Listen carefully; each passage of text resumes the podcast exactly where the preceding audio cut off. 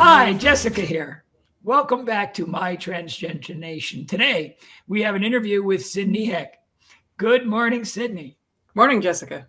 Thanks for coming today. Yeah, no problem.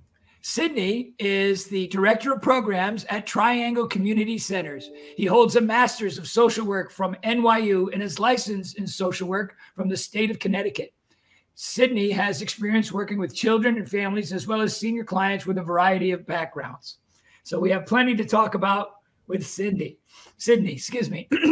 so I thought we would start, Sydney, with you telling us a little bit about your personal story. Yeah, sure. So, um, uh, you know, when I graduated uh, from Sarah Lawrence College way back in the day, um, you know, I kind of left there with not a lot of direction. I ended up going into lab work for a couple of years. Um, but, you know, I really didn't feel at home there. Uh, and so I casually started searching the internet to see, hey, if I could have any job, what would it be? And anyone that I found uh, needed a social work degree. So I went back to school to NYU and I got my license uh, for social work from from them and originally in New York City. Um, I got my first job in Connecticut, and so I transferred everything over there. Um, and I was working for a small non for profit that worked with kids in public housing, which I loved. Oh, wow, um, but yeah, and and uh, you know, so I kind of when when that was kind of coming up, and I was ready for a change. You know, I saw the position at Triangle, um, and it really spoke to me. And so I, um, you know, I applied thinking I would never get the job, and somehow here I am. Um, and it's really been been great to help you know our clients really find themselves, and even if they have found themselves, how to you know navigate a lot of that. I do not only am I the director of programming, but I do a lot of case management for them as well, um, okay. um, using my social work background, and so a lot of it is connecting people to resources or just kind of being there. There's a lot of people in our community that uh, don't have family connections or not very supportive family connections. And so it's really important for them to have a sense of community and belonging. And that's what I really love about the work that I do. Excellent. So tell us more about uh, the Triangle Community Center. How, how is it involved with the LGBTQ community? Yeah, I mean, it's kind of what we eat, live, and breathe, right? Um, so we are the largest LGBTQ center um, you know, in Connecticut, and we primarily serve Fairfield County. So that's everything from Greenwich, you know, that touches New York, all the way up past past Bridgeport there, um, and in all sorts of directions. But with COVID, we've really accessed the whole state at this point, and that's a big thanks to you know Zoom and online programming. Sure. Yeah. Um, and so we have, you know, kind of our three major components is programming, which is what I'm in charge of, which is everything from AA to, um, you know, uh, social groups to youth groups to, you know, exercise groups, anything that you can imagine. I'm always looking to bring to the center to really have people, you know, engage in, in the community and find people with common interests. Um, we also have our uh, counseling and case management department, which is our newest department. Um, and that involves things like helping folks have name changes, getting folks access to affirming care, um, receiving counseling at low to no cost, um, and making sure that you know folks in our community really have access to those resources. And then our last department is our training department, where we're hired by local government, schools, libraries, bookstores, you name it, we've probably done a training at it. And that's where we, you know, go into the community and talk about the LGBTQ 101. What are pronouns? What are all these really cool words that we have? How can you just not be a jerk, right? When it comes to, you know, dealing with our community and really kind of in giving that safe space for folks to ask those questions that they might otherwise be afraid to. It sounds like a great program you have set up there. Yeah, we we we serve thousands of people every year um, in all sorts of different capacities. There's tons of overlap, and some folks might just see us for one thing, and then we don't see them again. Um, and it's been really rewarding. In the transgender community, do you have um, an age group that you zone in on, or are you pretty much um, encompassing the entire range? I mean, for what I like to say is, I like to, you know, we we are really growing and what that means is that you know uh, we engage folks. I mean, I've gotten calls for people who are like my six year old, and I'm like, well, that's interesting, all the way up to folks who are way, way older than even my grandparents, right? So we are really trying to run that entire gambit. I have youth programs specifically for trans youth, as well as you know programs that engage um, you know adults and and beyond. Um, so um, if I don't have it, I'd love to have it. Yeah. Um, and you know, e- even if you're not ready for a group setting, all of our ca- counseling staff is is trained in the LGBTQ community and is really able to engage folks on an individual level as well. Interesting. So I would imagine approaching how you approach the younger uh, transgender group as opposed to the olders is very different because the younger ones are so much more engaged and and aware and you know grown up with this around them. Would would you say that's true? Yeah, definitely. I mean, a big part of whenever I'm engaging kids is it's not just the kids, it's their family as well. So we actually run our youth transgender group at the same time as our PFLAG group. Um, and the reason for that is so that parents can have their own space to talk about, you know, some of the difficulties they might be going through and have that supportive atmosphere as our kids are also being supported. Because that's a big piece of what I do when I am doing social work is that I can fix a kid all day long, but if I'm sending them to, you know, an abusive home or an unsupportive home or a home that just isn't ready yet, you know, all of my work gets undone. And so it's really, you know, a community-based effort to make sure that we're we're reaching folks on both fronts. Yeah.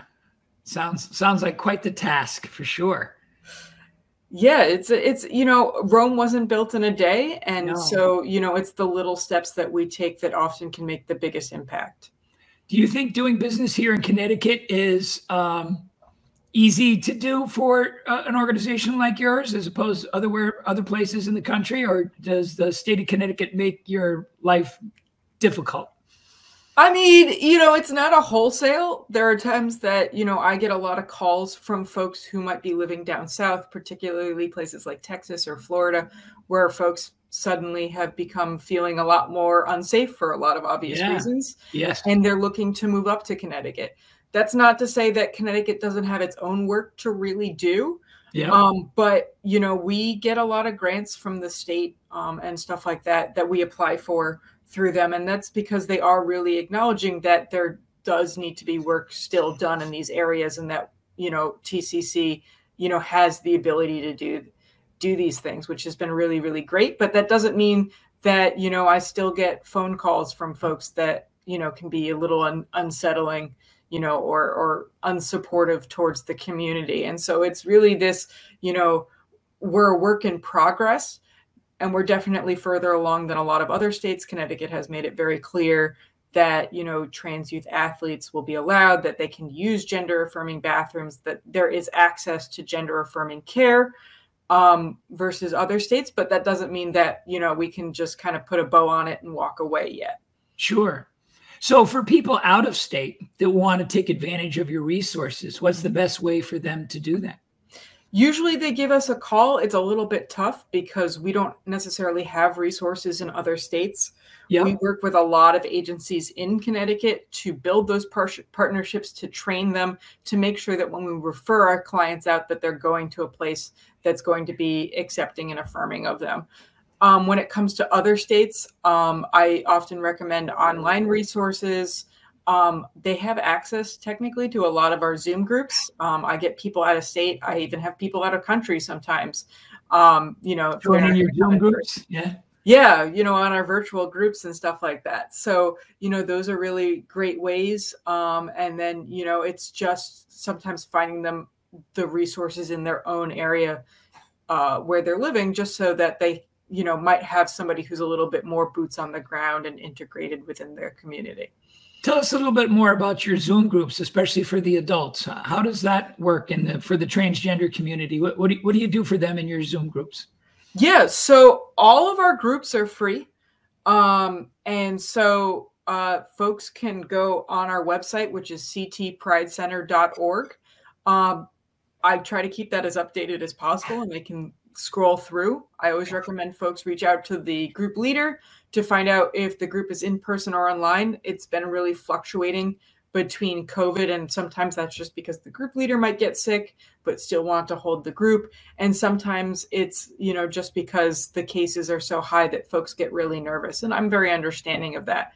And so I encourage them to reach out and get uh, you know, the Zoom link from there um, and, in, and engage in the group. Our groups are often open format, especially our transgender group, which is a peer support group. Mm-hmm. So it's run by someone who is transgender, who is is really speaking to the broader group, and you know, in that everyone can kind of share and help each other pick each other up and have those conversations that might not be able to be had in mixed spaces.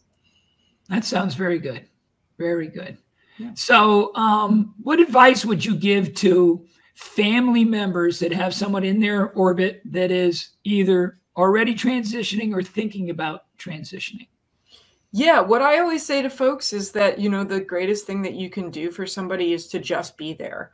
Um, you don't have to have every answer, you don't need to know everything, and you're dealing with your own kind of emotions within that time, and that's going to be okay you know, the next step I always tell folks is to educate themselves. Online has a lot of really great resources from reputable sources about terminology, how to be accepting, hearing other people's experiences, you know, and, and sometimes that may not be enough, or sometimes you might want more. And so that's where I encourage folks to engage with, you know, we have a PFLAG group to reach out to places like TCC and, um, you know, talk to somebody about it really really engage in the community but honestly we see you know suicide rates drop greatly you know over 50% when you just have somebody who accepts you in your life and if yeah. you can be that person right if you can just yep. be there and be like hey i don't understand hmm. everything but i'm going to be there for you that really does make all the difference Excellent, excellent advice. All right, so let's now talk about somebody who is thinking about for themselves. They're thinking about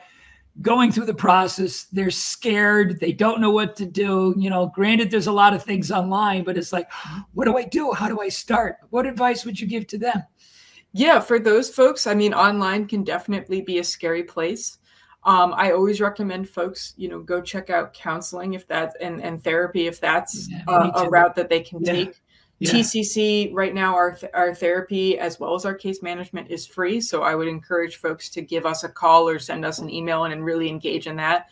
And that's going to be helpful later too, because if you do decide to medically transition, you know, you need a lot of those like therapy le- therapy letters and and approval letters and stuff like that uh, which we can definitely do at TCC as well. And yeah. you know, you don't even have to commit when you come to talk to us, right? You know, a lot of folks are are just figuring themselves out and need a non-judgmental voice, and that's where a therapist sure um, can really you know step in. Do you do those in person, or do you do them virtually, or both? Both. We do both online as well as in person when it comes to our therapeutic services. I mean, I even have some older clients who I see over the phone. Um, so we really try to make it as accessible as possible. Excellent. Great to hear. Um, I'm glad you decided to join us today. Your organization sounds like a great resource here in Connecticut, and um, I hope that it does well moving forward in the future. Uh, I'm glad that you could share all the things that are going on there with us today. Do you have any parting words of advice that you want to give our community before we wrap this up today? Yeah, I guess, you know, uh, above all, to thine own self be true, right? This is, you know, it's not necessarily a destination, it's the process that happens in the middle of it. And a lot of that is going to be hard. And there are people out there that are going to be there for you. Um, and it might not be family, it might not be friends, but there, you you will find somebody who will be there for you. Yeah, um, and I wish you the best of luck. Out there, isn't there? Yeah, no, it's it's you know it's changed vastly since even when I was a kid you know, and I'm not even that old right now, right? So, you know, it's it's an ever changing, you know, environment, and yes. that is what I love about it is that it's just never going to be, you know, one thing. Yep, and as long as the political world doesn't get in our way, it's just going to get better and better, and we can, you know, help more people as we go here. This is good. All right. Well, Cindy, thank you so much for joining us today. Again, I'm Jessica. This has been an interview here on My Transgender Nation.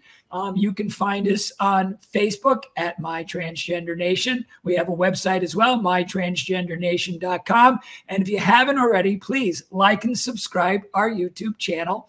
Uh, we have more interviews coming up in the near future. And if you have any ideas on what you'd like to see us talk about, please send us a message and let us know. We'll do our best to accommodate you.